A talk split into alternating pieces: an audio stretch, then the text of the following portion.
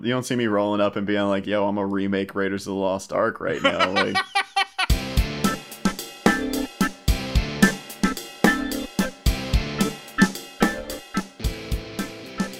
Hi, and welcome to episode of Cinenation. My name is Brandon Sparks. and I'm Thomas Horton. And here on Cinenation, we discuss film genres and the tropes and stories within them. For the month of July, we are tackling a very big genre, a very American genre in terms of film. We're talking about the movie musical.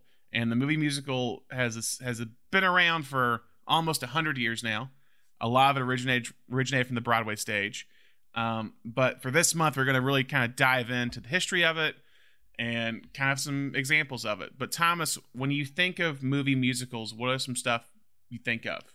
Uh, I mean, I think of, I definitely think of the early, uh, like 1940s musicals that were just kind of just stages, you know, these like filmed stage plays, even like filmed variety shows. Uh, I, I also think of like the stuff I grew up with, so like Rodgers and Hammerstein movies and Disney, you know, Disney movies, Mar- Mary Poppins, that kind of stuff. I, I was definitely raised in a family that embraced uh, movie musicals for sure. And Sound of Music was a was a constant in my family. That was one of those that my my sister had convinced everyone in my family that it counted as a Christmas movie. So I feel like we watched it every year. Uh, Does it count as a Christmas movie? they sing about their favorite things. I mean, uh, Christmas radio stations That- that- play my favorite that- that things all the be- time. that it, that it has weirdly become a Christmas song. I do. I yeah, I get that. Is Christmas really so commercial?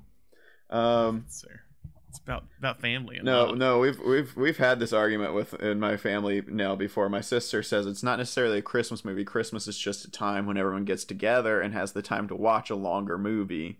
So that's why she always picked uh, Sound of Music. But but yeah, and I, I I grew up going to see you know not not going to Broadway or anything, but we we Yeah. my family really enjoyed like when I was a kid. We always went to like the the when the tours came to Charleston, we would go see all those. So definitely had a very healthy background in in musicals. I wouldn't say I'm a Broadway fanatic in any sense, but but I feel like I, I was definitely steeped well steeped in in musicals and movie musicals as a kid. Yeah, I got I gotta thank the Children's Theater of Tuscaloosa, Tuscaloosa Children's Theater uh, for all the plays they put on and musicals they put on because that was that was that was my broad my, my, my musical I guess uh, fix Mm-hmm.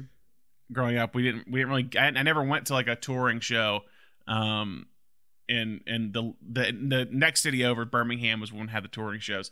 But yeah, uh, uh, I guess Disney musicals were a big thing in like my household. Um, I don't I won't say I was from a musical family. My dad did study music though, funny enough. Um, but like uh, this just wasn't really a big thing. But yeah, it's it's uh we we've talked about musicals a little bit a couple times in the past year when we kind of did this whole revamp and like a year about a year ago we did the whole theater movie section. So Mhm. some of that will kind of cross over because that we talked about Bob Fosse a lot and how he was kind of the director who like directed musicals for people who didn't like musicals with cabaret or all that jazz. Um, but then we talked about kind of the uh, early like backstage musicals with uh with the Busby Berkeley shows like 42nd Street or Gold Diggers of 1933 and kind of that series or Mhm. Footlight Parade. Um, so that that's kind of how it got started because you gotta think, and this kind of it comes in the history of the genre here, is like with when when sound became a, a thing uh, in like 1929 with like the jazz singer and that kind of era or late 20s musicals became kind of the first like the basically the, the the first step of like oh let's add music and singing to these movies. We have we, we can now use sound let's do that. So that became a huge thing. So i, I looked at the one that one of the stats was in 1930 alone uh a year after the jazz singer uh i'm sorry well jazz singer was 1927 so three years after the jazz singer. I forget it's always confusing because the oscars were a little bit later. Um so the jazz singer comes in 1927 um very problematic movie not that great but uh it uh it, it does introduce sound i think the next the next al jolson uh movie i think the singing fool um uh, i believe was the next one he did or something like that um that became like a huge hit with audiences. It was like one of the biggest box office successes. Yeah, the singing fool and, until like Gone with the Wind or whatever, like a decade later. Um, so like everyone realized, okay, we got to act fast. It, it kind of the comparison is like say 3D stuff nowadays, but sound it's a little different. Was like basically every theater had started adding uh, technology that could play sound in theaters, and so by 1930, this is insane to think about just in terms of like modern numbers. In 1930, there were over a hundred mu- movie musicals made in 1930 alone. That's insane. Yeah, Jesus. so that was kind of like the studio's bread and butter of like just, just think of the amount of songs that were just written. That's why a lot of these early movies you'll you'll hear kind of like songs that repeat mm-hmm. in certain films. Um, and and a lot of it came from this like Tin Pan Alley. Yeah, I was about to say that's that era when you could just kind of walk into a store and be like, "Hey, give me a give me an original song," and somebody'd be like, "All right, here you go." yeah, let me write real quick. It's like very kind of just like not cheap, but like some of these would be like very like quickly put together songs, and some would become like uh, American standard American standards basically in terms of musicals. Um, and yeah, so you had so you had studios like MGM um, and Paramount and Warner Brothers and uh, that started started to invest heavily in musicals. I mean, it, it it's all the easy kind of comparison is like superhero movies or big a big block like like cinematic universes or whatever is kind of the comparison of like how every how every studio nowadays like when Marvel kind of got big was we have to have our own cinematic universe. And I feel like the musical genre movie musical genre is kind of that way. It's like we have to have our mu- movie musical like unit and mm-hmm. MGM their big one was the Arthur Freed unit. And free Arthur Freed became the big like would churn out a lot of musicals, and he did things like a lot of the Judy Gar- early Judy Garland mu- musicals, and he would later do the big one was the big kind of climactic moment of Arthur Freed's career was Singing in the Rain because it was a it was all of this like, a lot of famous songs from his earlier musicals put into one big musical about the beginning of the sound era, and that's kind of a if you want to learn more about the the transition from silent to sound. I feel like Singing in the Rain is the best example of just like that's what it was like. Yeah. Like how m- most like silent film directors didn't know how to deal with with using the sound equipment and they didn't know how to block for it and that's when you have people like Busby Berkeley come in and kind of change the game. I mean, I think we, we have some we have some friends who would argue that that even modern film directors don't uh don't value sound as much as they should. Which which which movies do you think don't have good sound, Thomas? That's the or what would people say?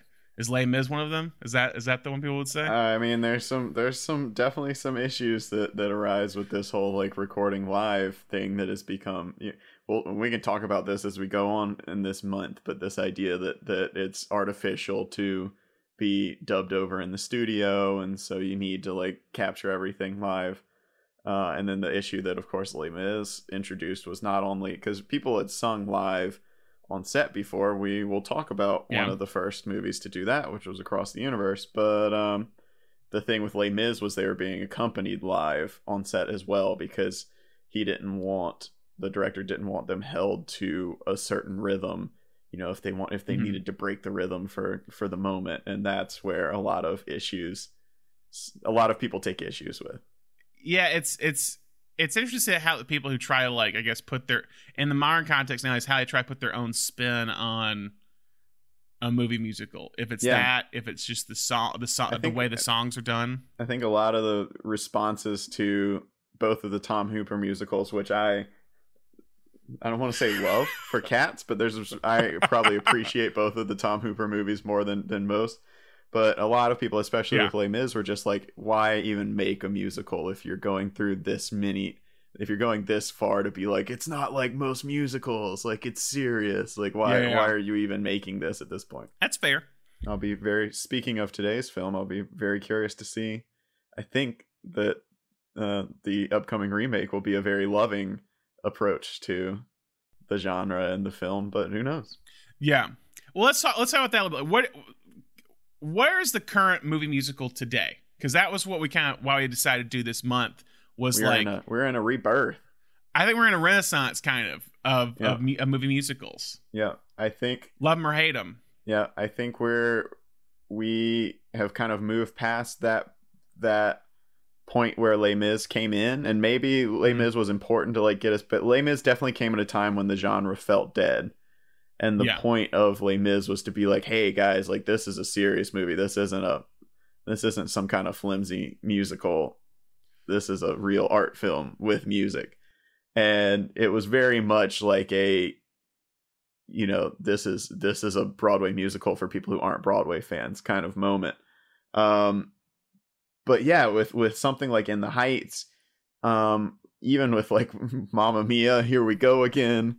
Um, and I think especially with just as many people in the world who just watched a straight up staging of Hamilton last year, I think a lot of the movie musical industry is going back to embracing the Broadway ness of all of it. And and and you know, like you were saying within the Heights, in in the Heights definitely opens that play up. Uh, you know, takes it from this kind of like one set play to actually inhabit an entire block of of a city. Yeah. Um, but it also allows them to do these these kind of more fantastical moments, and there are the scenes like with the ninety six thousand, or with uh, Benny and Nina dancing When on the, the yeah when, when the know, sun goes side of the the building. down. Yeah, yeah. yeah, Yeah, it, it does allow for these kind of like uh and and this is something we'll we can talk about all month is this idea that that Yeah. stops a lot of people from getting into this genre is like why are they singing why'd they choose now to sing. And that is the that is the Yeah. first conceit of this genre is like sometimes something you can talk you can have dialogue but at a certain point something becomes so emotional that you have to express it through song and dance and you have to be open to that to buy into the entire genre. And i think for a little while in the like 2000s everybody was like ah, i don't know about that. I don't i don't know about all that. And and that's another reason why Les Mis kind of felt different because that is a it is an opera. It is a modern opera but like everyone sings everything.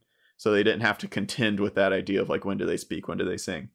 Um Yeah. yeah, with with within the heights with this new west side story coming out with with uh tick tick boom it definitely feels like we're back in this era of of studios actually wanting to spend some money to bring successful broadway shows to the screen and embrace the musicality of it all. And that's kind of the this is the the history of like relationship with Broadway and, and Hollywood in a way where it's like Hollywood for the for the longest time Hollywood developed movies based on Broadway musicals.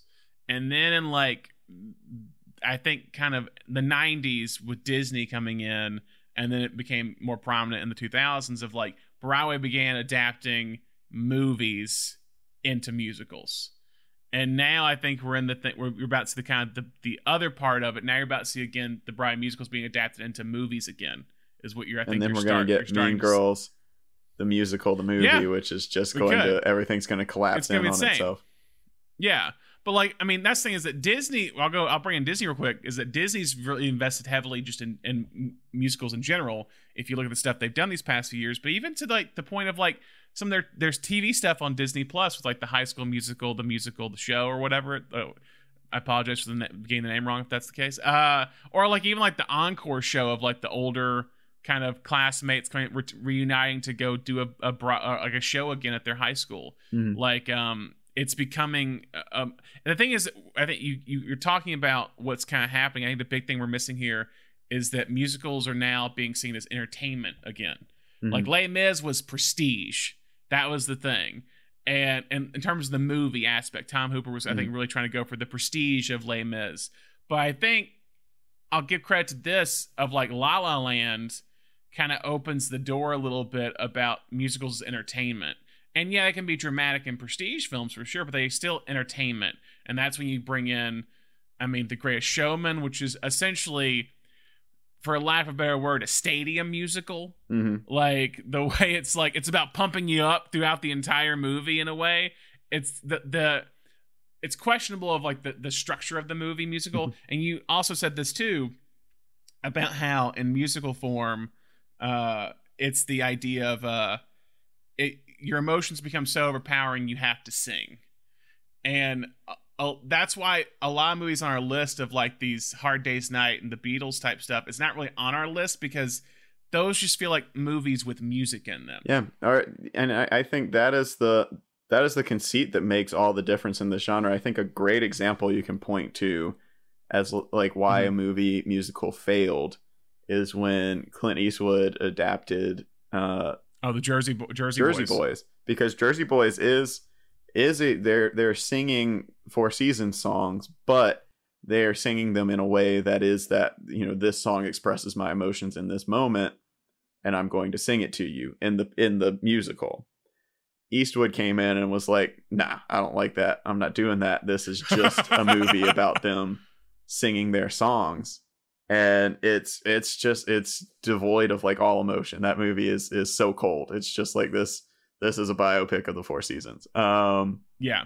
And so they you know that that is a musical I've I've seen a few times. It's a little hokey, but I actually really enjoy this the structure of it and the the like kind of way yeah. that they they do the fourth wall breaks and the way that they mix these songs that are real songs into being expressions of what the characters are going through and just all that is lost in the movie and i saw the movie once uh in theaters actually fun fact saw that movie in a double feature not not not it, it wasn't shown as a double feature but i went one afternoon saw jersey boys and chef which funny enough jon favreau was supposed to make jersey boys um, and was not expecting Chef to be the better film out of the two, but it was.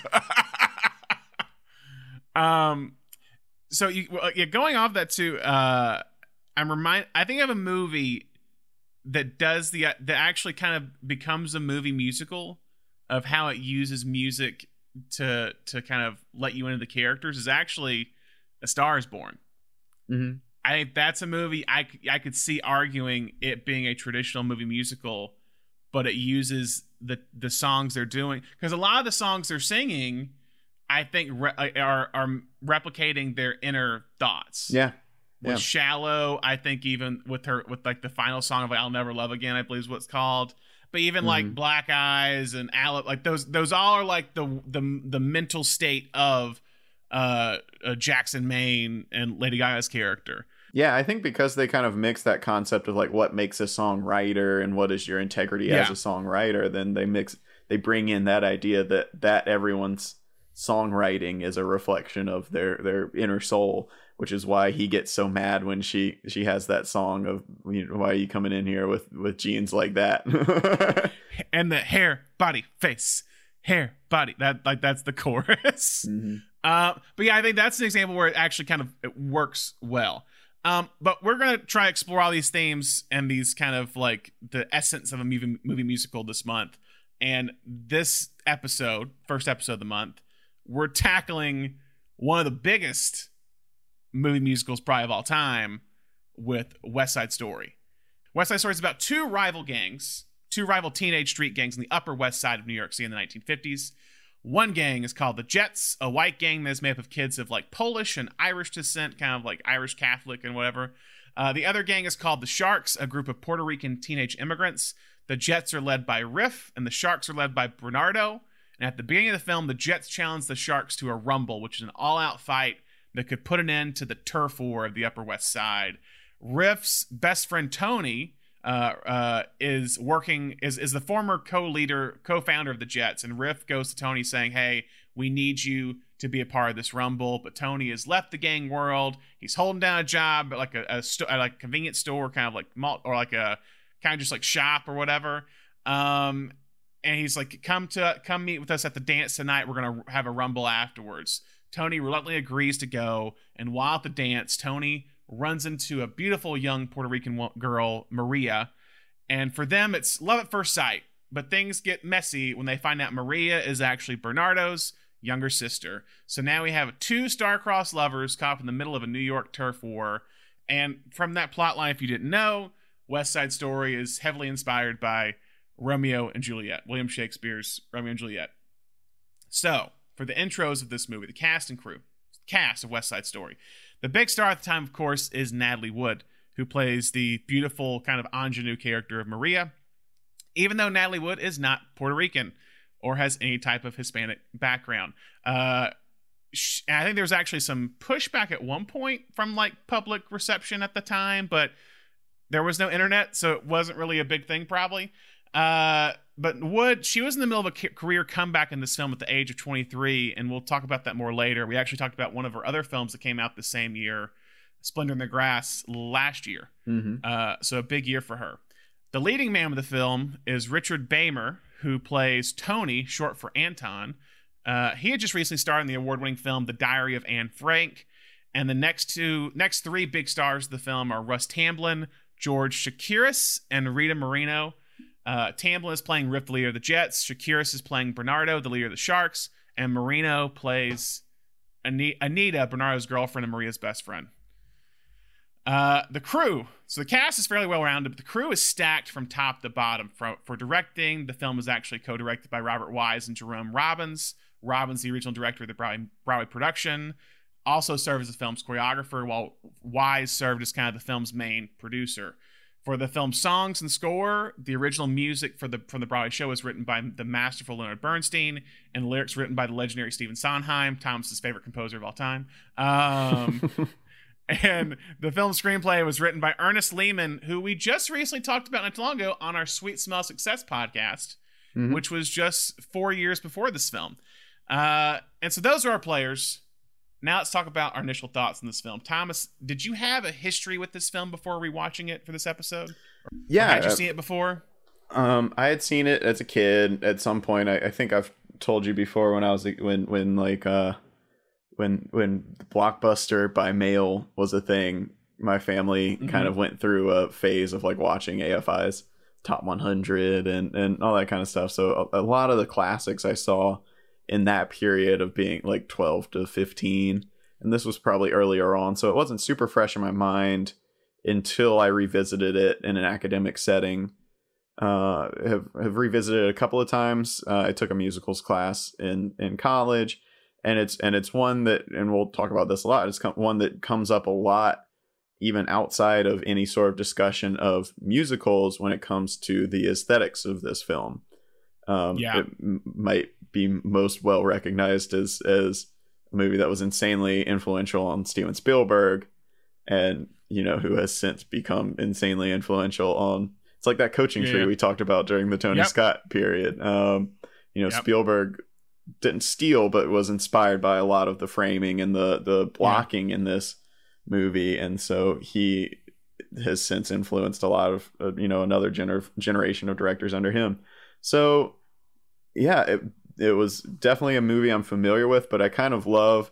I I recently uh, upgraded to a 4K television, and this was the first movie that I watched in like a 4K restoration on, and so it was truly yeah. like a new experience for me. Uh, which was really nice to come into it because it is go- the 4K restoration it's is gorgeous, incredible. Yeah. Um, so yeah, this was this was a, a really cool way to to revisit the movie specifically for this episode. Yeah, a similar kind of kind of backstory with me with that is that I had saw this a little bit older than you though. I I had I had watched this movie. I seen this movie twice before we rewatched before I rewatched for this episode. So once I actually bought the DVD at like the local movie gallery, the video store rental place in my hometown because it one of them because uh, it was closing down and I remember buying it because I was trying to go through the AFI list. It was when it was on the list, and I remember liking it, but it didn't really have like a massive effect on me because like I wasn't really in. Again, I said before, wasn't really into musicals growing up. wasn't really into theater, or I didn't, or wasn't knowingly into them. If that makes sense. Mm-hmm. Um, so I'd watched it. I remember liking it. I didn't really think much of it. I knew it was always kind of like an important part of like film history and and and kind of movie musical history. And then last year during COVID, a lot of my friends here in LA we were doing like kind of Zoom watch parties or whatever, and that was funny enough one of the only kind of old films on Netflix at the time. And we watched that one, and I was like, it's just blown away by the visual design of this film. Like, I mean, like, like the opening's crazy, where it has like it's the it's the kind of like abstract New York image, and the mm-hmm. and just the colors are going in and out, and, the, and Bernstein's kind of music's playing, um, and uh, yeah, so it's like the visuals, the music, the choreography, it's like all amazing. It's a technically amazing film, and I was really kind of blown away by it. So it was still even a year later, I was like, I still want to re- revisit it, even though it's a two and a half hour long movie. Um, it it moves fairly well, I think, and I just think in ter- in, ter- in terms of visuals, uh, there's not much, there's not many films of the era that look and feel like this film, Mhm. film of West Side Story. Yeah. Because again, we're at a point now where like it's 1961. By the end of the 60s, the musical's kind of dead. So it's like it's West Side Story and like Sound of Music in '65, also directed by Robert Wise, by the way. Um, are kind of your last like kind of big behemoths of the decade. So I guess let's dive into the history of how this got made because it's it's I have to talk a little bit about how the Broadway musical got made because that's fun like funny to me as well of how it all came to be. Uh, so in order to kind of talk about this, let's talk about the Broadway stuff. So in 1947, director and choreographer Jerome Robbins approached Leonard Bernstein and writer Arthur Laurents about adapting Romeo and Juliet into a modern story for the stage. Robbins pitched them an idea that was about an Irish Catholic family and a Jewish family in New York City. The Jewish family would have immigrated to America after surviving the Holocaust, or specifically, the character that would become Maria was a Holocaust survivor who had just come to America. And it Mhm. was going to be taking place over Easter Passover weekend. Do you know what the title of the musical was called? no. East Side Story. Ah. Um, the Catholics would be called the Jets, and the Jewish teenagers would be called the Emeralds. Uh, it was going to be kind of about anti Semitism in the area. Laurents wrote a draft of the script, but they all realized it was too similar thematically to a popular theatrical kind of series, but also a radio series called Abie's Irish Rose Ah, yes, the classic. the classic Abie's Irish Rose. Uh, Robbins then dropped out of the project, and all the men went their separate ways. And then in 1955, Arthur Laurents was hired to adapt a James M. Cain novel titled Serenade for the stage, and he thought Robbins and Bernstein could help. Robbins believed they were going to reunite. They should only do it for East Side Story. Uh, Bernstein wanted to, wanted to do it as well with East Side Story, but Laurents was attached to this other show. And since Bernstein wouldn't do it or couldn't do it, it seems Laurents auditioned a young composer slash lyricist, Stephen Sondheim, for the musical. Laurents liked Sondheim's lyrics, but wasn't a fan of his music. Sondheim disagreed with him. Uh, the project was later, the, the Serenade project was later shelved. Finally, Laurents was then hired to write the screenplay for a remake of an earlier Greta Garbo film called The Painted Veil. So while Laurents was in Los Angeles writing the script, Leonard Bernstein was in town performing at the Hollywood Bowl. And they met up at the Beverly Hills Hotel, I believe, and began discussing the project again. And what what kind of cooked them was that they were really fascinated by the rise of teenage gangs in American culture, specifically with the turf wars that are, turf wars that were occurring in Los Angeles at the time with the Chicano gangs because they were seeing it in the newspapers when they're in LA. And so they called up Jerome Robbins, who was actually coming to LA to choreograph The King and I, starring Yul Brynner. And while Robbins and Laurents were working on their contracted projects, Bernstein went back to New York. Robbins and Laurents began working on the now titled West Side Story in their spare time. After the Veil fell through, Laurents went back to New York City and he ran to Sondheim again at the mm-hmm. opening night of a play. And Sondheim had heard about the project and he wanted to be involved. Bernstein wanted to focus only on the music of the project and not the lyrics. The job of lyricist was offered to Sondheim, who really, I don't think, had done much at that point, nothing big at least. Uh, but Sondheim didn't want to do it because he, he wanted to do only the mu- he wanted to do both music and lyrics, not just the lyrics. But his mentor Oscar Hammerstein told him he should take the project because he would benefit from the experience of working with Bernstein, and Sondheim accepted the Broadway production went through a lot of trouble trying to get off the ground because no one wanted to fund the project. They were two months out from rehearsals when their final producer investor fell through. Sondheim convinced his friend and producer, kind of young upstart who was associate producer on a few plays like uh, Damn Yankees, Hal Prince to come on board to shepherd the project. And Prince agreed, and he would later become a frequent collabor- collaborator of Sondheim and Andrew Lloyd Webber. That's Thomas's favorite. Uh, producing and directing such musicals as musicals as Company, Cabaret, Sweeney Todd, uh, Sweeney Todd, ugh, Evita, and The Phantom of the Opera. So, West Side Story hits Broadway, and it's a critical and commercial success, being praised for its technical achievements, music, choreography, all of it. And the Brian musical is now seen as a watershed moment for musical theater. So naturally, Hollywood came knocking to adapt the film. Uh, executive producer of the film, Walter Mirisch, hired Jerome Robbins to direct and choreograph the adaptation, but Mirisch didn't want to make Robbins the sole director because he had no film directing experience. And then Robbins was like, I'm Robbins was like, I'm not going to make this movie unless I get full directing experience, uh, full uh, directing credit. So Mirisch hired journeyman director Robert Wise. Now Wise had mostly been known for directing genre pictures in the 1940s and 50s. He had directed such films as The Curse the Cat People, The Setup, and The Day the Earth Stood Still. Uh, the film he made right before West Side Story was actually one of my favorite movies. Actually, it's an underrated heist film, New York heist film called Robert Ryan, or starring Robert Ryan, Harry Belafonte, called Odds Against Tomorrow. It came out in 1959. Highly underrated. Go check it out. But when you watch it, the way he like shoots New York City, it's black and white, but there's parts where you're like, oh yeah, that's the opening of West Side Story when they're like kind of going over the city. It's very similar. So Mirisch hired Wise because Wise was good at handling gritty subject matter because of those noirs that he had made in the 1940s and 50s. And he said he was always on time and always on budget.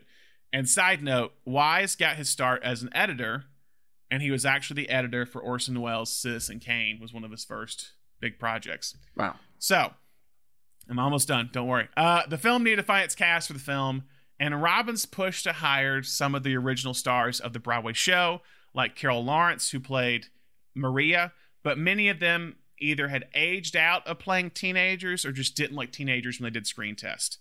So they went for several big names, the two leads, and I'll get to many of them later in our alternate universe cast section. But Natalie Wood was the one they decided upon for the role of Maria. Apparently, this is the story I heard. Apparently, Wise was looking at Warren Beatty for the role of Tony. But at this point, Beatty had only been in one film and it was currently shooting, and that was Splendor in the Grass. Uh, he asked, Wise asked to see a reel of Beatty's work from the film, and when watching it, he saw Natalie Wood, who was Beatty's co star in the film. He didn't think Beatty was good for the role, but he thought Wood was the right choice for Maria. Uh, after that, the director st- decided on Richard uh, Beymer for Tony, and they now had their two leads. Okay, so that's how everything came together.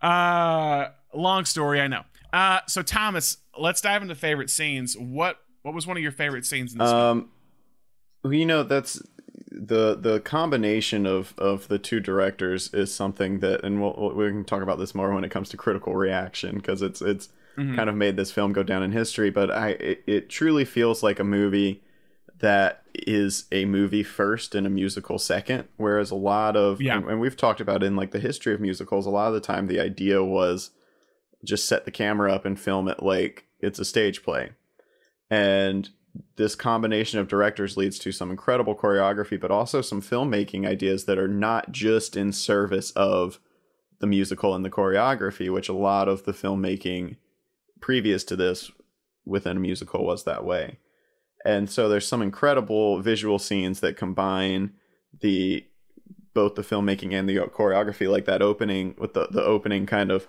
introduction to the jets and the sharks when they start fighting and you get this kind of ballet fighting style that's going on um, but but one scene i think that that really captures that really well is the um is the the be cool yeah. sequence um where they go into this parking garage and and and one of the guys like flips on the headlights and it shines down the camera and then he comes out in front of it. Like that's that's not a choreography decision. That's that's a lighting decision. That's a blocking Yeah. decision. Uh but then the the choreography in that scene is incredible. I, I think the the real success of the choreography in this movie is that it feels spontaneous. If it felt like yeah, yeah, if it felt like these these tough teenagers in a gang were if it felt like they had memorized all these steps together and they're like all right Yeah. now we're going to launch into our choreographed dance i think the entire conceit of this film would be gone but a Yeah. lot of times the the movement captures this kind of like rage of a of a teenager on the streets and and i think that that scene in particular is, is one of my favorites through the whole film and uh, that really captures the spontaneity of the the dance and the uh, the the you know filmmaking decisions with kind of the lighting and the setting there. Um, so that that's one I, I really love. Yeah, it's kind of an underrated sequence. Like Mm-hmm. when, when when I think of West Side Story, a lot of times like it's the opening prologue of the of the ballet on the streets, or it's the I Feel Pretty, or it's America. But cool, it's one that like I'm always like I kind of gravitate to as well. It's like it's such a just a a well crafted filmed sequence Mhm. essentially, and not just a musical. And and I actually really like the main guy in that thing, Mhm. uh, uh, Tucker Smith, who plays Ice, who apparently that character was not in the original production. Ice was created solely for the movie, Oh, uh, and I and so I really like him in this film. yeah, I like that he's one. He's not like super big in the gang before No. you know all this goes down, and then he kind of steps up in that sequence and is like, "I'm gonna be the one to tell you guys to to chill out." I wanna get even. Get cool. I wanna bust. Bust cool. I wanna go. Go cool. Boy, boy, crazy boy. Get cool, boy. Got a rocket in your pocket. Keep coolly cool, boy.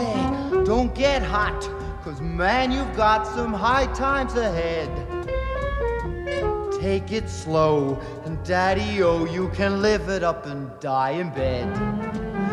Boy, boy, crazy boy, stay loose, boy. I mean, I love the prologue for one. It's Mhm. just it's it's masterful, specifically in terms of how it's done without any dialogue hmm and everything's established and you're really getting like New York City is the thing. Yeah. It's like that's the thing. It's a very New York movie in a way.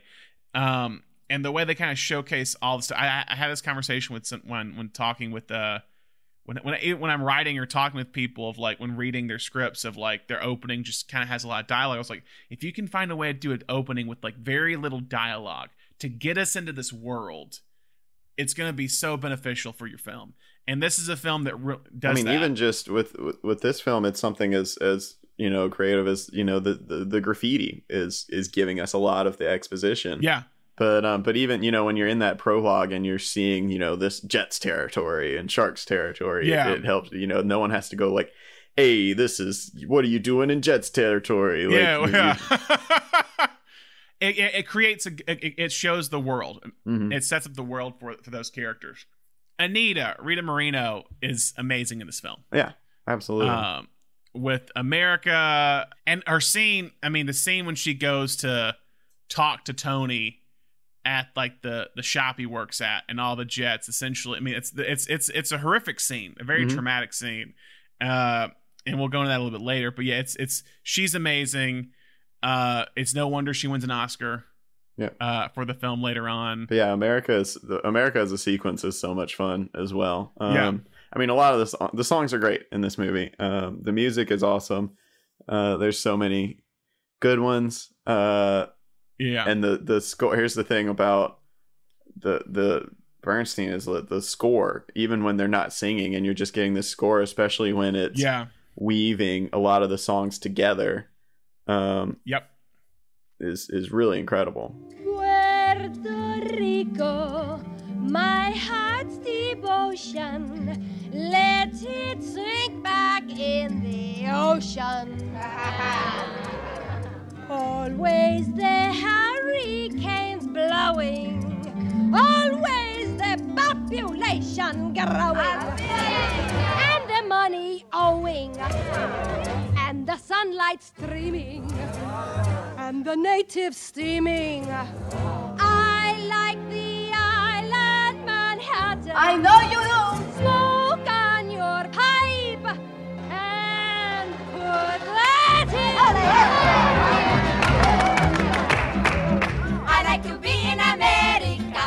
America. By me in America. Everything free in America. For a small fee in America. So how do you feel? And this might be a little later. How do you feel about Tony and Maria? I mean, you have to you have to remember that you're watching Romeo and Juliet here, so like the the, the the like love at first sight, ready to die for each other is just a, it's it's as much of a conceit as the idea that everyone in these gang sings and Insane, yeah. dances. You know, you just have Yeah. you have to buy into it. Well, yeah, I, I like the dance sequence. I mean, it's a little over the top with like when they first meet at the dance, and it's just Mhm. like I know you or whatever. And Mhm. it's but it does feel kind of like it reminds me a tad bit of La La Land of how like when they when they well, you know when they, when they meet like at the Griffith Observatory where it's just like it just becomes them and they kind of go off in their own little Mhm. world like in the stars. That's kind of what happens in this movie with Tony and Maria in that dance sequence Mhm. and I just kind of love that dance we- sequence because again, it's like it's putting all the it's these two warring factions in the room together, and they're having to dance in the same room. Mhm. But even when they have to dance with one another, it's like no, no, no, no, no, don't touch my my woman, or I'm not touching your woman. No, let's not do this. But then you have that meeting of them like, and again, visually, it, it might be kind of hokey, but the, the visuals of how like basically everything around them goes out of focus when they see each other, and they're like the only in focus image in that moment when they're Mhm. seeing each other. Yeah, Yeah. I, I said it's not. I, I'll go into my thoughts on Tony a little bit later. um, but I do like his song "Something's Coming." I don't know why. I, I just kind of like that. Um, uh, that moment, that song for And I, some reason. I, I, think it's I one really of my love I, favorites. Of, of their songs. A place for us is such a gorgeous song in general, and um, obviously, what's it called? Mhm. Uh, somewhere, somewhere, yeah, yeah, Somewhere, yeah, yeah, Natalie Wood is obviously an incredible actor. Um, yeah. yeah, I, I do love. I love the sequence with that one. I love tonight. Maria is a great song. Yeah. Um, I don't know. I feel like sometimes I'm just throwing out great songs as far as this I know, I know. well, because this this, sequence, goes- the sequence goes, but the um, if we're talking scenes without music, ob- the the fight is so well done. the Rumble, The yeah, the yeah. rumble, yeah, starting with you Yeah. know kind of the the whistle, you know, the open set, and there's nobody there, and then you get the whistle, and then everyone starts coming out from from the woodworks, and they all come together on the court, and then Tony tries to stop it, and yeah, and you get kind of that fight choreography that's going down and set to music, but there's not really like a song the song there. Yeah. And and that entire sequence goes on to this the I, I the the kind of choreography of the sequence when it's just Tony and he's c- trying to like run from the the searchlight and he's trying to hide from what he just did and then honestly most impressive thing in the entire movie is when he just scales that Scales like that gigantic fence. Fence, yeah. I was like, dang, that, that was a that was a good stunt. I watched. I I think I read they're just like because that happens a couple times in the movie. Where like the dancers are climbing up the fence, and you're just like, that's hard. Yeah. Like that's hard for a stunt man, let alone just These a days, I would not let I would not let my lead actor do that. Period. because I just said, yeah he cli- he climbs it and then jumps off of it. like flips over the other side. yeah, like and- flips yeah. over it and jumps off of it. It's insane. I like all the a lot of the actresses. movie. I, I like the dynamic of uh we haven't talked about him, but Bernardo, like a Mhm. very quiet character, but I kind of like his his uh presence throughout most of the film, and that's why kind of the America scene is also well done. Yeah, and you know that's something we can get in more into this later, but that's something that I think this movie is because of the music and because you have this this ability to do an aside and hear exactly what these characters are feeling. I think the movie is able to emotionally balance so many characters. Mm-hmm. You know, you've got songs like America, you've got uh, what Officer Krupke. Uh, G. Officer Krupke, yeah, you get to hear exactly what all these people are going through and because they have that ability that a musical gives to them to to tell us exactly what I'm this is this is exactly what I'm feeling right now these are my hopes and fears Yeah. Then you're really able to get emotionally connected to a, this huge ensemble cast of characters and feel bad Yeah. for all of them honestly in a way I mean I love Romeo and Juliet I love Mercur- Mercutio and Tybalt but I, I because we have this like musical ability, I, I think you get a little bit more of an insight into these Mercutio and, and Tybalt type of characters, and you the, their deaths become a little bit more tragic outside of just you know in Romeo and Juliet, it's kind of just played for like oh this is gonna make things harder for Romeo and Juliet, yeah, yeah. but uh, but I mean you truly feel for them in this movie that you know it was an accident. They were just these boys just playing around, and it went a little too far. Yeah. I mean, you talk about that. I haven't read Romeo and Juliet in a while, but like I think of like there's not really a lot of scenes with Mercutio going off and like and Tybalt going off like, yo, let's talk about your feelings, Tybalt. Yeah, no, But it's also like it's kind of the thing of like, look, if you guys just kind of like sit and chat, you guys could settle some issues. But they're just Yeah. like, no. Yeah, I love when when when when Krupke comes in on them at docks and they're like sitting around playing cards. You know that they're you know putting that on for Krupke, but but it gives you this moment of like, wow, that could that could be them. Like, or it's yeah when they have the fight and it's like uh what are you guys doing oh nothing like we're just we're just playing like at the opening when, when they Mhm. all come in uh after the prologue stuff um and even like and even like the dance at the gym like you could easily just like they're so close to like being just friends and like like dancing with the other one's girl or vice versa. It's like it's it's so close to being like we're almost there but can't. And and that's the whole thing of Romeo and Juliet, and then with this Antonia and Maria here is that like they're the key to like bringing these two together, mm, and that's kind of the issue of like when everything happens in the end. Spoiler alert: when Tony gets shot, um, it's like they all come together and like lift him up and take him out after him being shot. Um, so yeah, it's it's I say I love the cast. Um, to, to, I say I have some some feelings about Tony. I think as an actor, I think some I think some of their scenes don't hold up as well. mhm. Um, but I still, I mean, I still like the the the balcony scene, the traditional balcony scene that any Romeo and Juliet song or any Romeo and Juliet adaptation Mhm. of when they had the balcony scene after the dance, um, and when they sing tonight, I think is what it is. Uh, so like I said, th- those sequences really kind of work for me. Come down! No, Maria! please. My mother and father will wake up.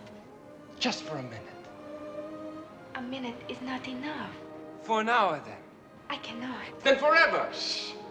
Then I'm coming up. Maria.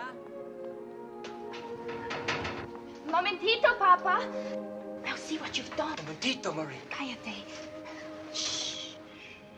It is dangerous. If Bernardo knew, We will let him know. I'm not one of them, Maria. but you are not one of us. And I am not one of you. To me, you're all the beautiful. Maruca. Sí, ya vengo, Papa.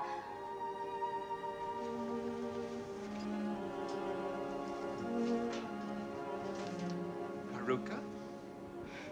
His pet name for me. I like him. And he will like me. No. He is like Bernardo. Afraid. Imagine being afraid of you. You see? I see you. Oh, Maria, see only me. Yeah, I mean, we we can discuss the the the scene at docks with Rita Moreno Yeah. is is I think something that starts to put this in that makes this movie really a turning point as far as musicals. Yeah. because I mean not that not that nothing unpleasant had happened in movie musicals before but this you know this is a, a musical a movie musical which had maybe falsely this kind of stereotype of being light and fluffy and, Yeah, yeah, and here's like an attempted rape being choreographed. Uh and so yeah i think that is what makes this film kind of something that stands out as like a major change or or, or a big turn within that genre? Yeah it's it's a very sombering i guess moment. It's i, I agree with you. It's like that's the thing. And it kind of take it kind of happens not quick like it's like how to put this? It's like that's not in romeo and juliet. Right. To my that's not in, that's that's an added thing to kind of showcase this world this this kind of world that we're living in in a way at this point in time and kind of how like as an audience where you're just what you're kind of like watching like hoping everything works out but like in the moment you're just like yeah Ani- anita is feels violated is violated um and her main goal is to essentially punish these people and that's when Yeah. she says like maria shot her or uh, is it chino shot maria is what it is? It's like yeah yeah and i mean Yeah. it's it and it, it puts you in for sure and and her i mean she against all better instincts she's someone who her boyfriend was just shot dead by and she chooses to go by Yeah. a jet and and yet maria is able to talk her into having mercy on him but then she's shown absolutely no mercy in return and Yeah. it's just a, a breaking point for her her performance in that scene is what really pushes the scene forward and i i mean uh, why I'll say it now because we're talking about it. Um, the big reason why that scene kind of, I think, really feel it feels uh traumatic is because apparently it was. So uh when Moreno, that's it, it, what I read in research was saying that Moreno is a survivor of sexual assault because she was she was raped when she was younger, is what it was, and apparently in the scene when she would begin crying or become like visibly upset with what was happening because it was it was very traumatic for her to kind of relive it. The guys would stop the scene immediately and like make sure she was okay. Mhm. Or I think that would say it sounds like the Jets would. I don't I don't know about directing stuff, but the Jets basically said like they would stop it and make sure she felt comfortable, uh, and kind of like make make sure like just so she, like it's gonna make us basically we're the bad guys here, and the movie's gonna show us as bad guys. Like we're show how horrible these men are. Right. Um, and that's what it does. And so, but I think it's, I mean, it's very admirable that they spotted that and chose to like make like to like to make her feel comfortable and stop anytime she felt uncomfortable during this scene Mm-hmm. because it is a traumatic scene and especially if you have memories that go with it it's not something you want to relive Bernardo was right. If one of you was lying in the street, bleeding, I'd walk by and spit on you. Don't let it go. So tell Chino that Tony's hiding in the cellar. Don't you touch me. I got a message for your American buddy.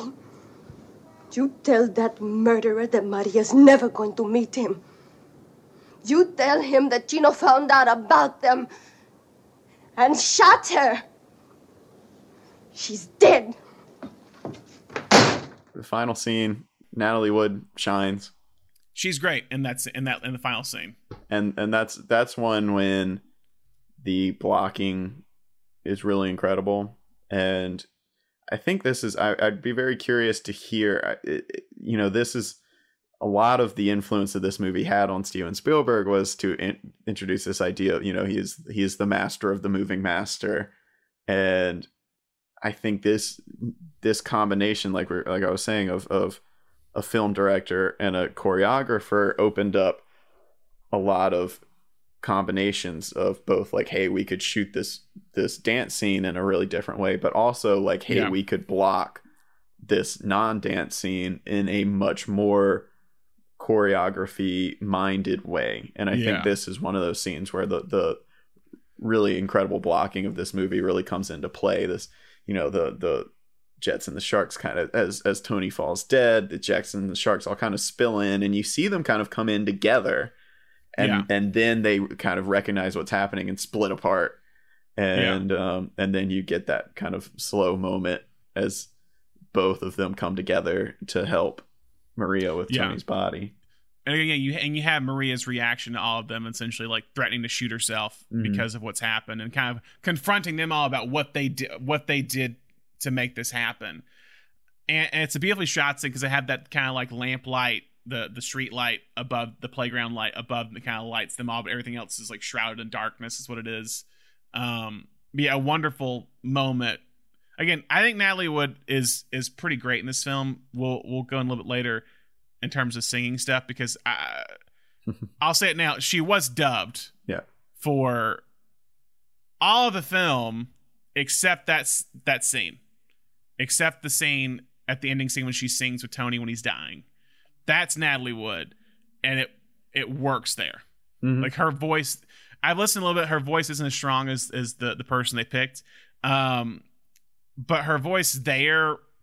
That's this is the key of like singing and acting in a way. Yeah. is like sometimes you can sing well and it works for the song, but like you can't always like sing act if that makes sense. I don't Mhm. know if that's the right, correct term, but like she's emoting. She's had like she shows emotion. She, you you feel it and you hear it in her voice of the emotions that she she's feeling Yeah. in that in that moment. Um, and you can't do that. within the story this is a moment when maria would not care about you know being on How she key sound- yeah. necessarily Exactly. It's it's a painful moment for her, and her voice replicates that. I didn't believe hard enough. Loving is enough. Not here. Uh, they won't let us be. Then we'll get away.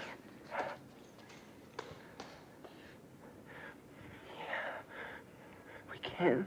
Yes. We will. Yes. Hold my hand and we're halfway there. Hold my hand and I'll take you there.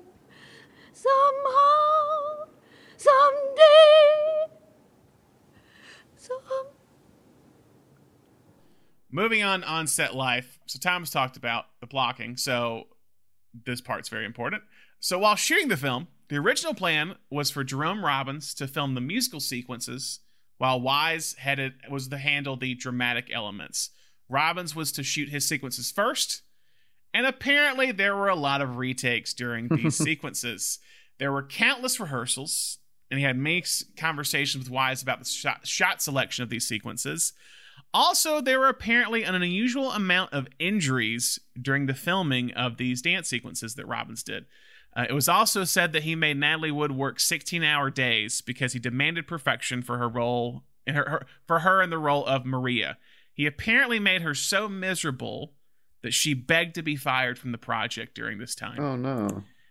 After 45 days into filming, Robbins was 24 days behind schedule. Uh, the film was also already over budget, so Robbins was dismissed from the film, and his assistants would help Wise with film with state would help Wise film the the da- the rest the rest of the dancing sequences and help with the staging uh, that and the sequences that were left to shoot. The four numbers that Robbins completed were. Can you guess the four numbers he did? Um, America. America's one of them. Officer Krupke. Now, Officer Krupke. The big ones we've talked about. So it's America's one, Cool, Mm-hmm.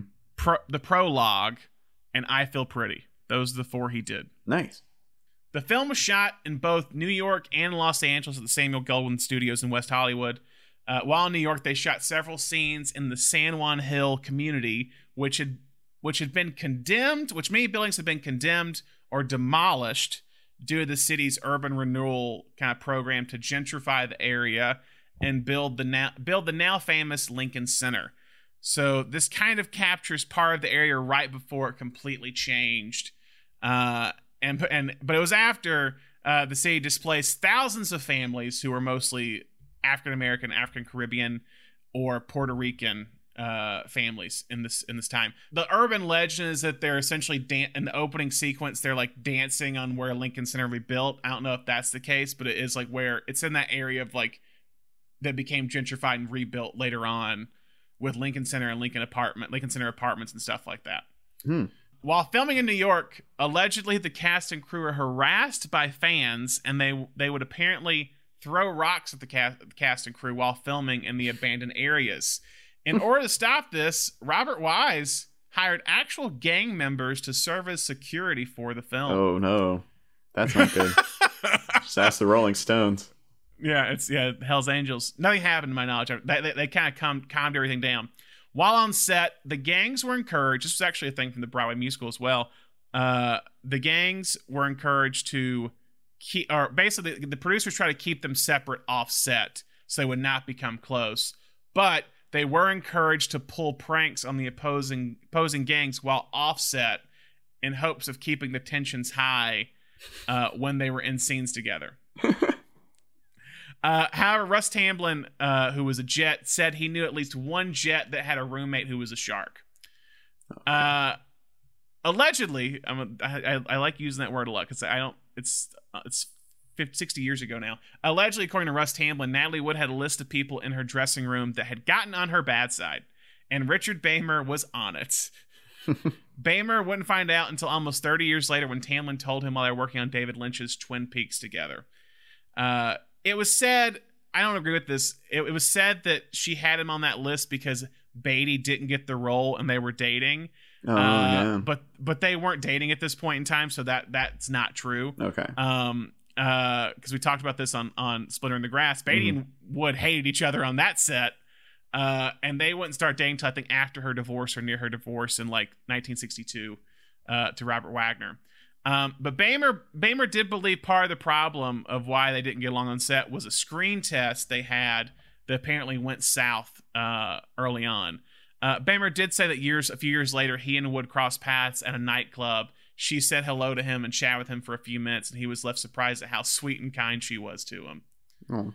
So she tends to be that way. I, I, I feel like Natalie Wood could be petty to some extent, but not petty enough to be like my boyfriend's not on this movie. That's not that wasn't really her. I don't think. Yeah. Um. I mean, she she was a like a professional. Like she'd be in, she'd been in the industry. she She, knew how it worked.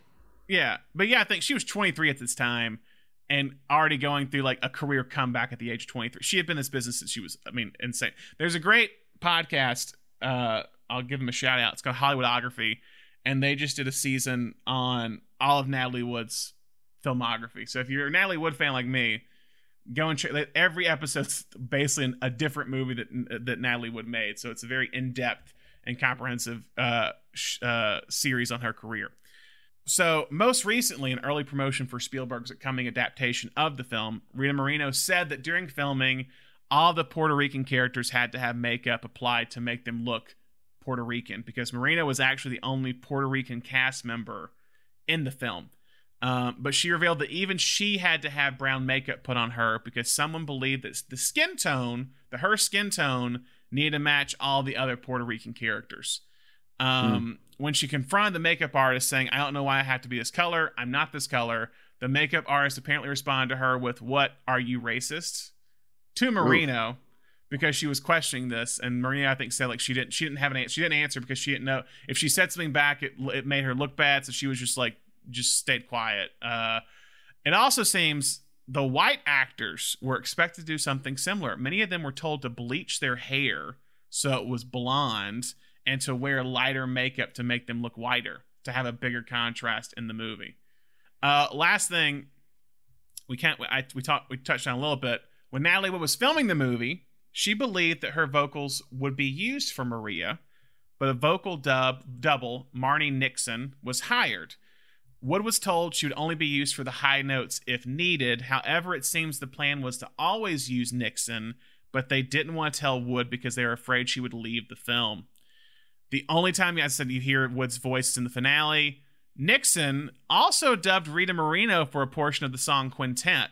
Quintet. Uh, but Wood's not the only one that was was dubbed in this movie. Pretty much everyone was dubbed in this movie at some point. Uh, Jimmy Bryant, uh, Birmingham, Alabama native, served as Tony's vocal double for the entire film. It seems like. Uh, Bryant was also part of the side note. He was also part of the group that did the Batman TV theme song in the '60s. Uh, Mar- Moreno's voice was also dubbed for "A Boy Like That" by a singer by named Betty Wan- uh, Wand, uh, and Russ Tamblyn- Tamlin's voice was dubbed by Tucker Smith, Ice, for the Jet song. So Tucker Smith, who starred in the movie, was also a dub for uh, Riff. The only person who didn't have a vocal dub for the film was George Chakiris because he didn't sing enough. I feel charming, oh so charming. It's alarming how charming I feel, and so pretty that I hardly can believe I'm real. See the pretty girl in that mirror there. Who can that attractive girl be?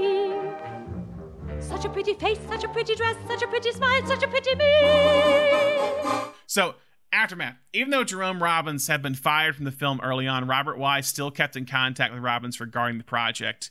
He even took many of Robbins' suggestions for the editing of the film. It seems at one point the studio producers offered to let Wise have sole credit for the film, but Wise stuck with giving co-director credit to Robbins to Robbins because of his massive contributions to the film. The film was finally released in New York City on October 18th, 1961, and I assume it was part of like its roadshow run that it did at this point where it kind of traveled around the country before it, it or traveled around the big cities, and it was kind of a big, almost like Broadway show in a way, uh, because it would premiere in LA two months later. The film was met with massive critical and commercial success. At the time, it was seen by many as an incredible step forward for the movie musical genre by for, by many critics for sure. Uh, some of them calling it at that point the greatest movie musical of all time, Wow. which is a big thing to say. Yeah. For the Hollywood critic, uh, James Powers stated, West Side Story is a magnificent show, a milestone in movie musicals, a box office smash. It is so good that superlatives are superfluous. Let it be noted, the film musical, the one dramatic form that's purely American and purely Hollywood, has never been done better. But not everyone loved it. In walks our good old friend Pauline Kael, uh, who says everything about West Side Story is supposed to stun you with its newness, its size, the wonders of its photography, editing, choreography, music. It's noting it's nothing so simple as a musical. It's a piece of cinematic technology. She called the film's dialogue painfully old-fashioned and asking how how did critics fall for this frenzied hokum. She literally rips apart critics in this review, quoting their exact reviews and basically saying, "Look at this moron with shit taste," is what it comes off as. um, and even if I, because I like this movie, even I might disagree with many of the things she said. I know you talked about this too. It's like you get her points, but you disagree with a lot Yeah. of them. She she expresses herself so well well that you're like, you know, I can't. I I don't agree with you, but I 100% see where you're coming from. Yeah.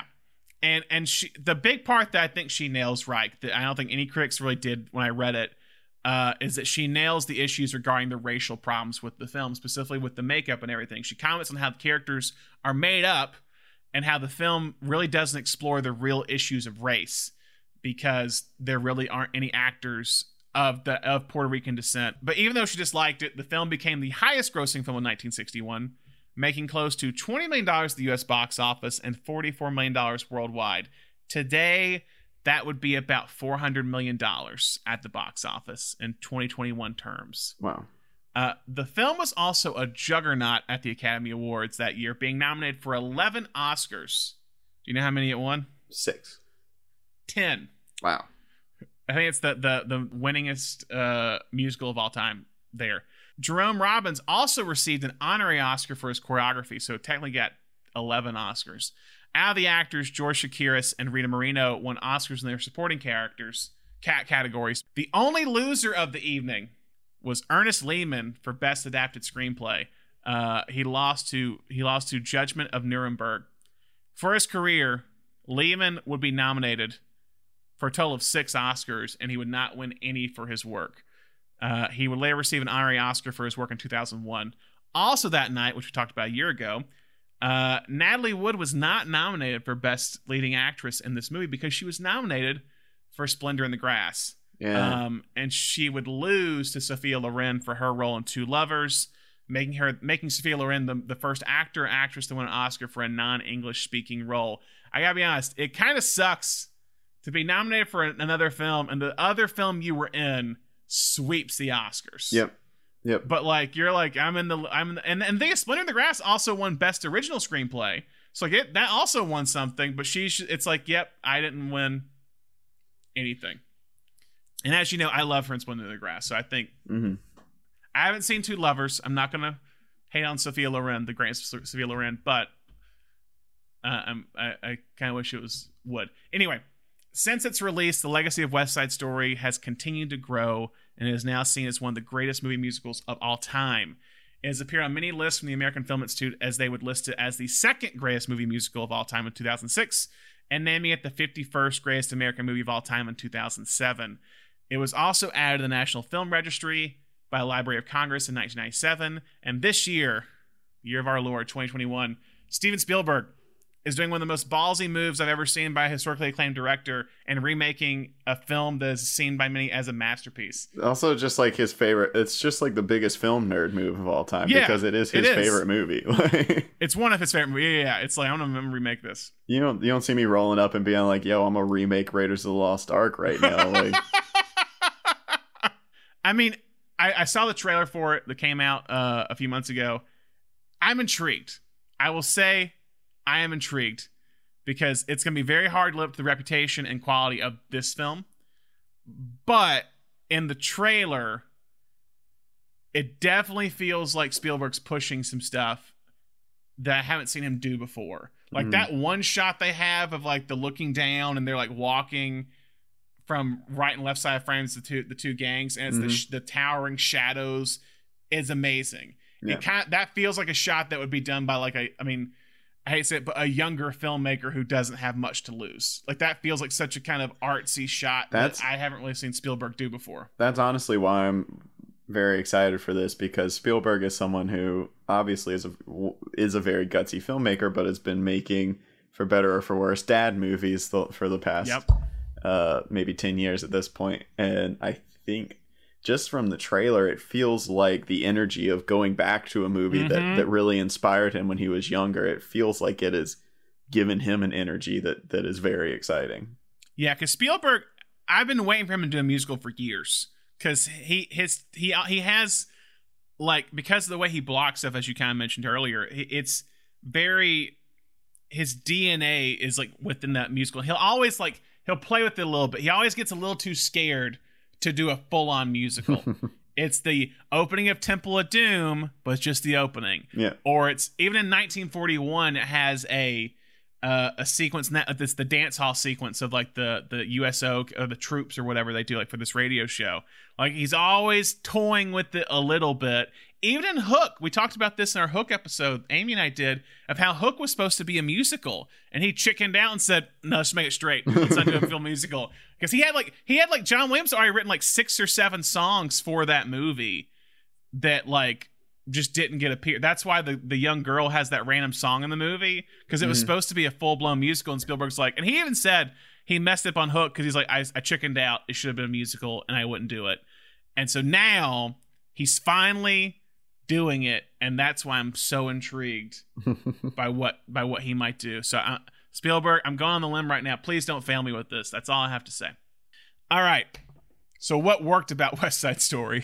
Uh, wow. Uh, the music, the choreography, the camera work, the production design, uh, the lighting. The light, the editing.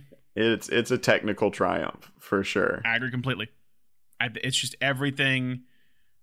Te- it's everything I technical up from from the sets to the location stuff. Like they blend that fairly well. The cut, like it's a colorful. The colors they use in this movie, it's so beautiful. hmm Like it, it feels like weirdly, a stage musical usually will play with colors a lot more in its lighting, and you didn't see that as much in film, in movie musicals at this point. And they really push the colors in this movie from a lot of red, specifically that dance hall sequence. You'll see a lot of purples and spots with mm-hmm. the with Maria and everything pinks. It's just a very colorful. Even like I love her door. Her door in Maria's room is like the it's the the the the glass is different colors, so it's Mhm. like green, red, blue, and that just like adds texture, adds this colorful pa- palette to you just every scene basically. Um, but yeah, it's I think it's beautiful. Did anything not work? I mean, here's the thing. Obviously, in an ideal world, we would have some people of Latinx descent represented Yeah. in the film, and and that seems like one thing that Spielberg is out to correct. Yep. Obviously, this was a very different time in Hollywood, not a good time in any sense, and and I am sure that there were people of Latinx descent who were out there looking for this opportunity, but it was a time in the show business when people just weren't presented with those opportunities. Not only Yeah. Not being able to be cast in a movie like this, but not being given the opportunity to work their way up in an ensemble on Broadway, Yeah. anything like that, where they would even be a possibility. Um, so yes, that is something that is not aged well in this film and, and feels Yeah. like a feels like a real injustice, especially because this is a movie about breaking barriers and, and Yeah. bringing people of different heritage together.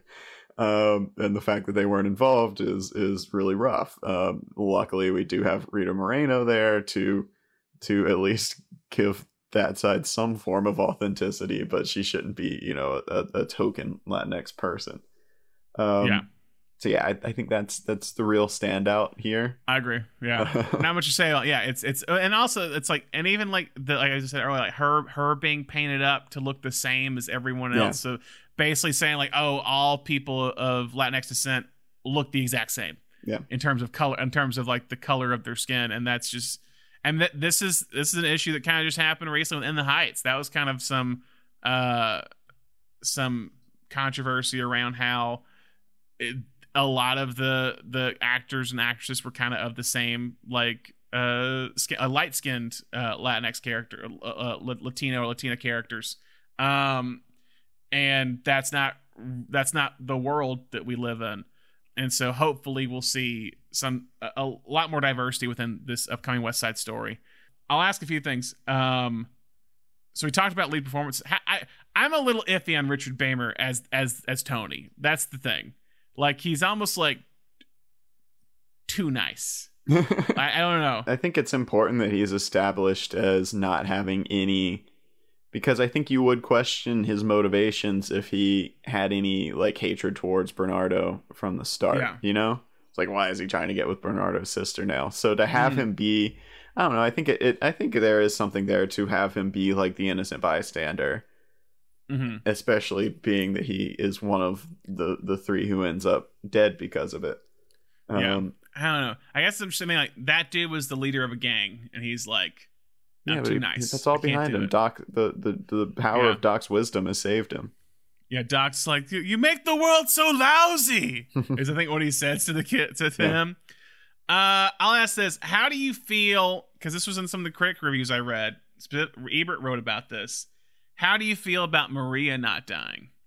Because it's different than Romeo and Juliet. Because Romeo and Juliet, they both die. Yeah, I'm fine with it. I think it gives. I think it's okay. I think it gives Wood an opportunity to, yeah, really have a moment. you know, really have that moment, and I think it it gives us a little bit more. It lets us have. It lets us stay in that scene and actually see a an organic coming together of these people. Whereas Romeo and Juliet is kind of like at the end, they're like the narrator. I don't even remember what whatever, but we're told at the end like these two kids are dead, but their their family's going to try really really hard to to get it together now. Um, so like having one of our two main characters alive at the end allows us to kind of stay in the movie a little bit longer and see for ourselves instead of being told that that these people are going to make an effort to to Yeah, bridge their differences to, in order to stop the bloodshed. yeah. You need someone to condemn to actually condemn them face to face. This kind Yeah. of thing, and that's what she gets to do. Yeah, and she kills it in that scene. I mean, with the She knows she does. Here, here's a question: If she doesn't get nominated for Splendor in the Grass, she's nominated for West Side Story. Do you think she wins? I could see it for sure. I think she's much more of a contender. You, I, I made my thoughts known on Splendor in the Yeah. Gra- Grass. If you, if you're, if you didn't listen to that episode, you, you can go back right now. Um, I was not the world's biggest fan of that movie. Uh, I thought it was like insanely melodramatic. Um, And I think it's her best performance ever. So that's the thing. no, well, the reason why I asked is because like you think she could ride the wave of West Side Story. yeah, yeah, It's especially like- if everybody else was winning. Yeah, Yeah, only best adapted screenplay, which makes a little sense because a lot because some critics did comment again. Pauline Kael said it about the dialogue and kind of how it was written, so I can kind of see that one not winning it. Um, but I could I could theoretically see her if she's nominated for that one, she rides that wave and, and wins for West Side Story. How do you fire this gun, Chino? Just by pulling this little trigger? How many bullets are left, Chino? Enough for you? And you? All of you! You all killed him! And my brother! And Riff! Not with bullets and guns, with hate! Well, I can kill too, because now I have hate! How many can I kill, Chino? How many? And still have one bullet left for me.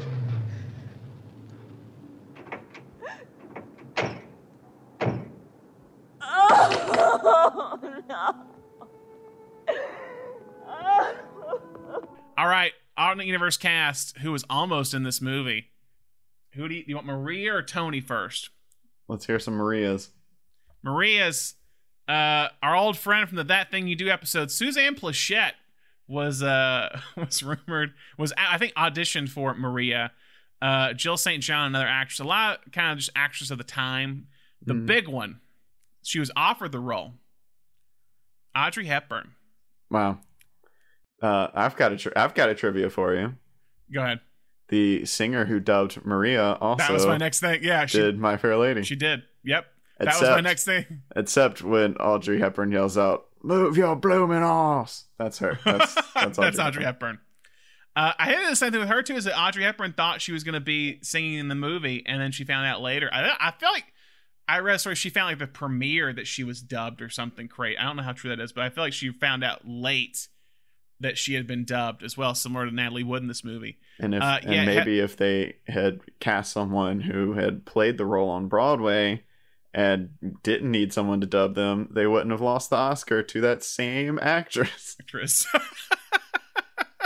Good old Julie Andrews. So yeah, so apparently Audrey Hepburn turned it down because she was pregnant at the time, and she had apparently had several miscarriages before, and she didn't want to overexert herself. Is why Hmm. she turned down West Side Story. She did, however, get nominated that year, I believe, for Breakfast at Tiffany's, or Breakfast at Tiffany's came out that year, is what it was.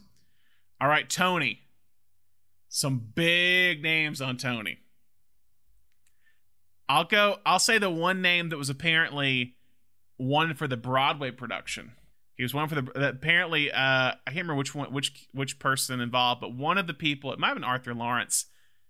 He for Tony. He wanted James Dean Wow. for the Broadway production. Could James Dean sing? I don't know. I don't think he could. Um, uh, Russ Tamblyn actually auditioned for the role, but was given Riff instead. Oh, okay.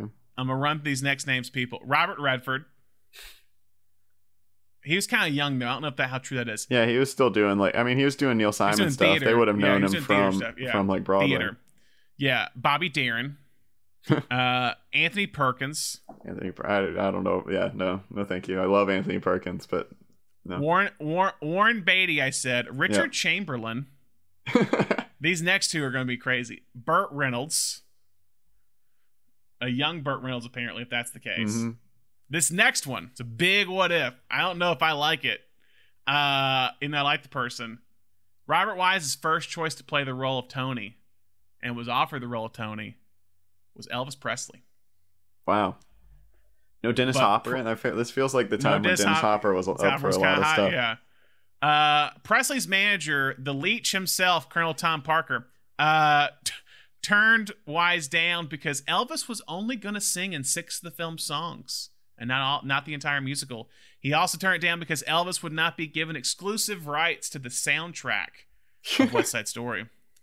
That's ridiculous. I'll come do your musical that's already been written and is famous for being on stage, but I won't. it- It's mine now. Once I'm in it, Yeah. it's mine.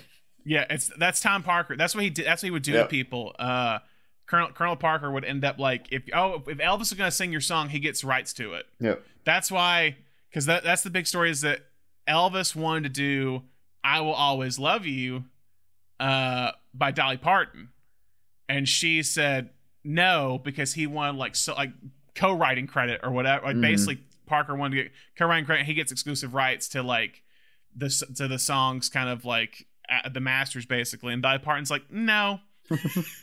I'm gonna keep mine, and then Whitney Houston does it, and she's like, she becomes rich. She's already rich, but becomes even richer off that song.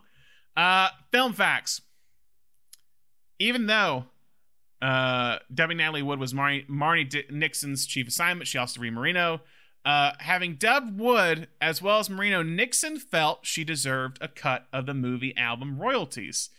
Uh, neither the movie or the record producers would bow to her demands. Apparently, Leonard Bernstein broke the stalemate by volunteering a percentage of his income, a gesture of loyalty, royalty, since Nixon had become a performer, was had been a por- performer slash colleague of his at the New York Phil- Philharmonic concerts. He ceded one quarter of one percent of his royalties to her, which it became like the highest selling album at that point. So I feel like she made good good good penny off that.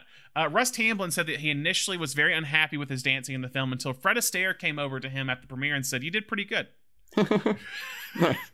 It feels much more as far as the like Astaire and um uh the Gene Kelly. Gene Kelly like warring schools of choreography goes. It feels a little bit more up Gene Kelly's alley, but I'm glad Astaire Yeah. appreciated it. He's like, "Yeah, I admired your dancing." Um, during the entire production, the actors wore out 200 pairs of shoes, Huh. applied applied more than 100 pounds of makeup, Oof. split split 27 pairs of pants, and performed in 30 different recording sessions. Uh, Rita Moreno stated that her line reading of "Don't You Touch Me" after the Jets attack Anita was her imitating Marlon Brando, her then boyfriend. Brando apparently noticed this at the film's premiere. um, the film was the first film to win a Best Director Oscar for two directors with Robert Wise and Jerome Robbins. This did not happen again until. Can you guess what movie? What what movie won Best Director for two people? Forty six years later. The Coens. Cohen's for No Country for Old Men. Hey, wow. Oh my god. Because Natalie Wood couldn't snap her fingers, the sound of finger snaps had to be dubbed for her as well. um, Poor Natalie Wood. oh god, I know. Uh, the film ran in Paris for a grand total of 249 weeks, making it the longest running film in French history.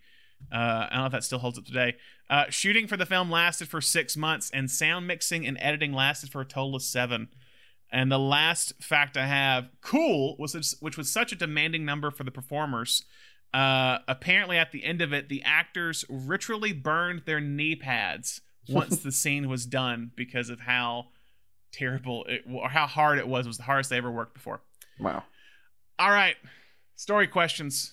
I don't. Does what is what what does Krupke do at the end? Did anyone get arrested for this? That's that was my thing. Does anyone go to jail after anything happens? Or is Krupke just Was- like, all right, well, there's three people dead. I'll just leave it. One dude shot a guy and is off somewhere. Like Chino's gone. Um and yeah, what happens? I don't know. Krupke says. Uh, Krupke at the end goes, it was the son, not the mother, who killed the girl. Um one thing I had I think you can kind of answer this if you, if you really think about it. how long does the story take place? Is it two days? It's two days, right? Yeah. two days, yeah. Opening It's scene. like a weekend. It's like a weekend. He launches the rumble. Yeah. Yep. because the dance that night and then and, uh, you forget how long the rumble because the rumble is like i mean you're into like act two when the rumble happens Mhm. and that's still the same night as that one um i think so right or no No, the rumble's the night was after the the, next party. night the night Yeah. after yeah you're right. yeah you- you- you they have the- meet they meet at the the, the dress shop the dress shop, the yeah. Next day before yeah yeah you're right okay uh another question i had or how long did that turf war been going on Uh, I'm gonna say like two years.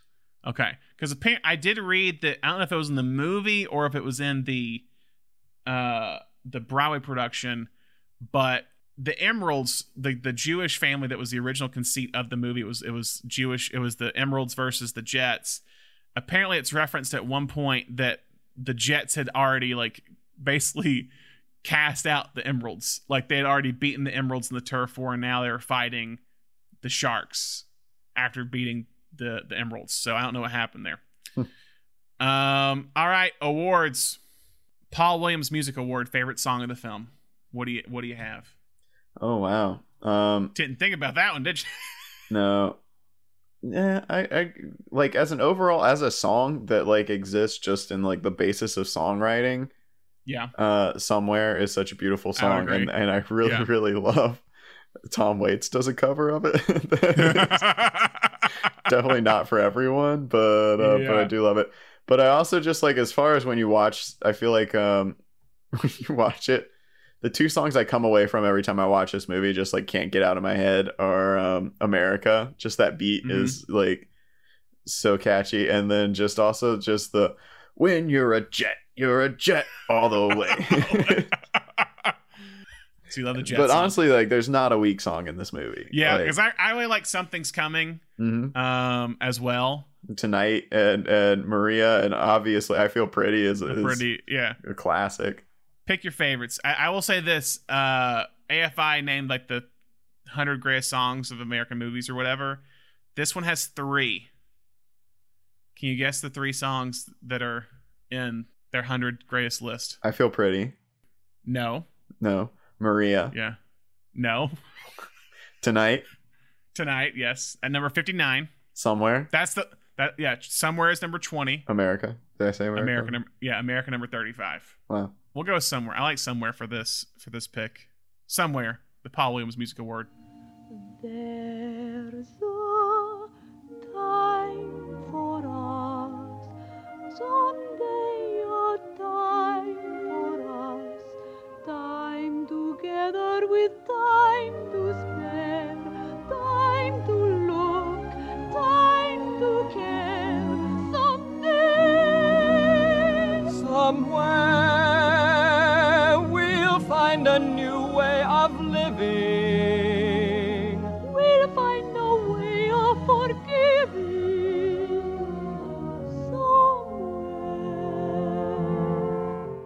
Beatrice Straight Award, actor actress with limited scenes that kills it. Okay, does Rita Moreno count for this one, or is she?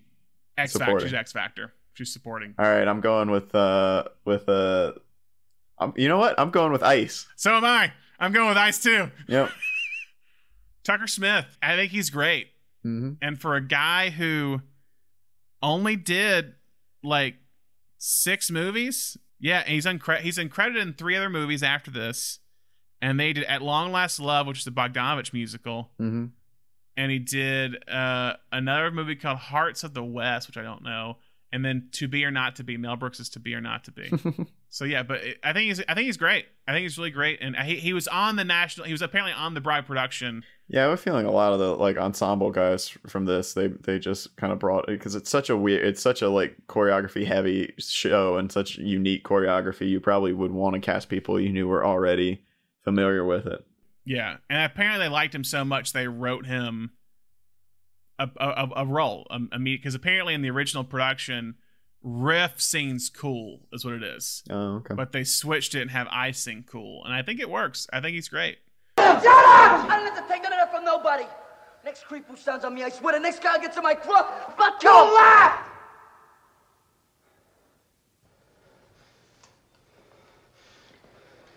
Yeah. Now you all better dig this and dig it good. No matter who or what is eating you, man, you show it and you are dead. You are cutting a hole in yourselves for them to stick in a red hot umbrella and open it wide. Man, you want to get past the cops when they start asking about tonight? You play it cool. You want to live in this lousy world? Play it cool. All right, the Annie Potts X Factor Award, supporting actor actress is the most memorable Rita Moreno. for sure. I yeah, I think she's amazing in this film. Like she's like the triple threat in a way. Like, I mean, it's like she's she does that's the, Natalie Wood doesn't have a lot of dances in this movie. She has phenomenal dances with America. She has phenomenal singing chops in this movie, and just Well, and her character, acting- uh, she has such yeah. a great character arc that she is She able does. to portray because she's kind of introduced as like the comic sidekick, and then she goes through so much grief and trauma in this. Yeah, it's a it's a really incredible performance. I'm going home now and take a nice long bubble bath. Black orchid. Black orchid? Mmm, all over. I got a date with Nardo after the rumble. What rumble? Oh, well, uh, Nardo Sharks and those boys at the dance. They fight each other tonight? They don't play Patsy. Why must they always fight? Well, you saw how they dance, like they gotta get rid of something quick. That's how they fight. To get rid of what? Too much feeling. And they do get rid of it. Boy, after a fight, that brother of yours is so healthy. Definitely. Black orchid. All right, the Gene Hackman MVP Award, person who carries the movie, director, actor, or whoever. I'm going Bernstein. Ooh, interesting pick. Yep. Why Bernstein? I think the the music is is gorgeous in this. The score, the everything, and um, yeah, I think it's iconic, and I think that that this is a this is one of those Broadway shows where some of the songs outlive even the show. Like I think people could pick out like I Feel Pretty or somewhere and not even know necessarily what it was from. And I think that I'm not giving it to Sondheim. I see you I love. I was like, I was like, I was like, I love that you're like actively not giving it to Sondheim. No, because Like, you're like- because because my problem with Sondheim, Sondheim is a fantastic lyricist. I have problems with his composition, and so I actually do really enjoy him collaborating with a different composer. Love you're like, oh yeah, Bernstein for sure. The lyrics are great, but Bernstein. I, I like him working with a different composer. It's my my Okay, issues with fine. I- that's Sondheim are That's fair. his That's fair.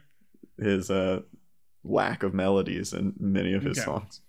Okay, so you're going to learn Bernstein. I really, I mean, it's kind of a co thing for me. It's like Jerome Robbins, and Robert Wise. It's kind of my thing. Wise. It's like, I think without those two behind it, this movie doesn't doesn't work. Like they're able to transition this show, this Broadway Mhm. show, into a film, as we talked about, the cinematic movie, the cinematic film, uh, where like they, they take away the proscenium arch and just it it it broadens the entire scope of the of the story. Yeah, a, a conversation that is constantly had, and I can attest to this firsthand as someone who has worked on a, a movie musical adaptation. You're constantly having this conversation behind the scenes of like, why does this need to be a movie? Aside from we need to let people who haven't been to New York Yep. see it.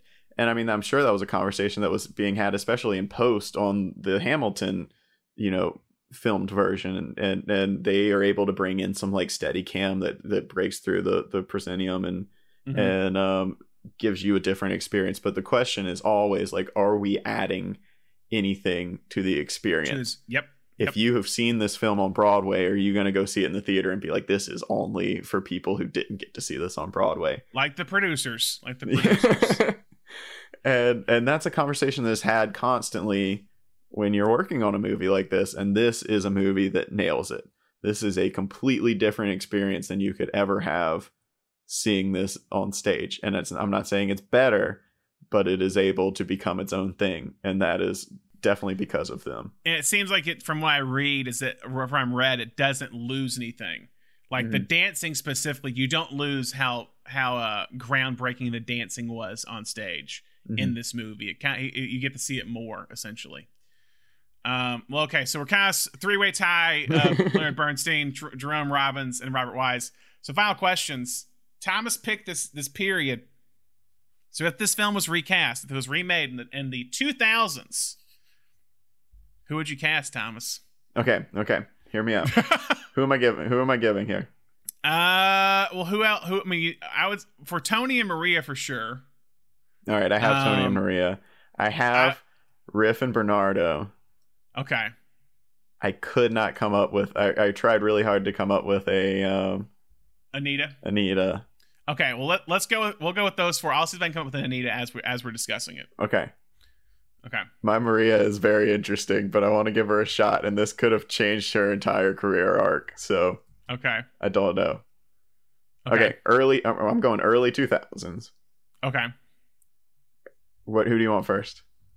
Uh, give me give me a Bernardo and Riff first. Okay, Bernardo, is a little bit older than everyone else. Everyone else is in the right age range. Bernardo's a little bit older, but I think That's he fine. would be fantastic in this role, Yeah, and that's Benjamin Bratt. he is older, but yes. Okay. Yeah, he's he's about ten years older than everybody else I have in this, but okay. everyone else is like actually like 18, 19, 20 around this time. And Benjamin Bratt's like thirty five. Yeah. But he's great. And he's got a, he's Okay. got a good voice. He sang in uh, Coco. Okay. Um, okay. Riff. Okay.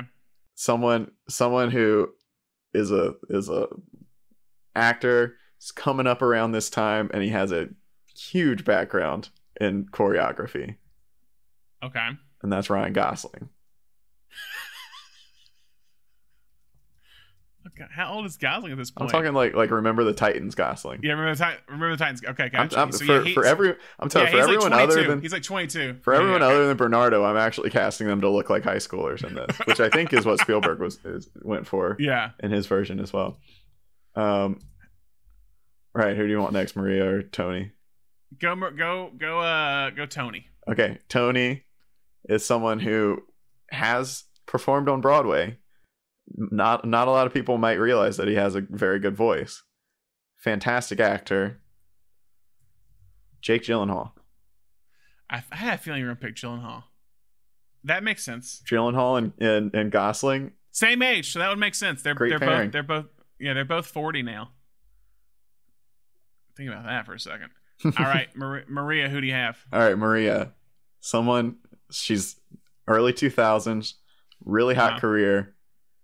Has has since kind of lost some steam, but Mhm. at the time when when when, when we're casting this movie, she's a recording artist. She's been in some some hit films. Uh huh. Christina Milian. Okay. I'm okay with that pick. Yeah.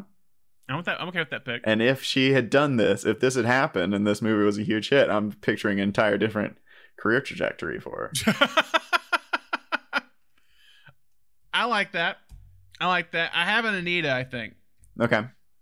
Uh, I'll go with the. She's a little older. Uh, and that because to go with your Benjamin Bratt thing, I would say Penelope Cruz. Mhm. I think Penelope Cruz because she did she did nine that musical.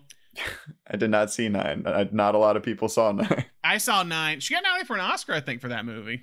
really? Um, I remember her. Yeah, I remember her being being kind of good in it. So I, she can sing, and she would be. I mean, she'd be about. She'd be in her twenties at this point, late twenties, okay. I think. Yeah, So I. I, I think I think she'd be Especially if, if we're playing Bratt as a little bit older. a little older. Yeah, I think it works. Okay, I'm okay with this cast. Okay. I'm down with this cast. Okay. Christina Milian as Maria. Jake Gyllenhaal.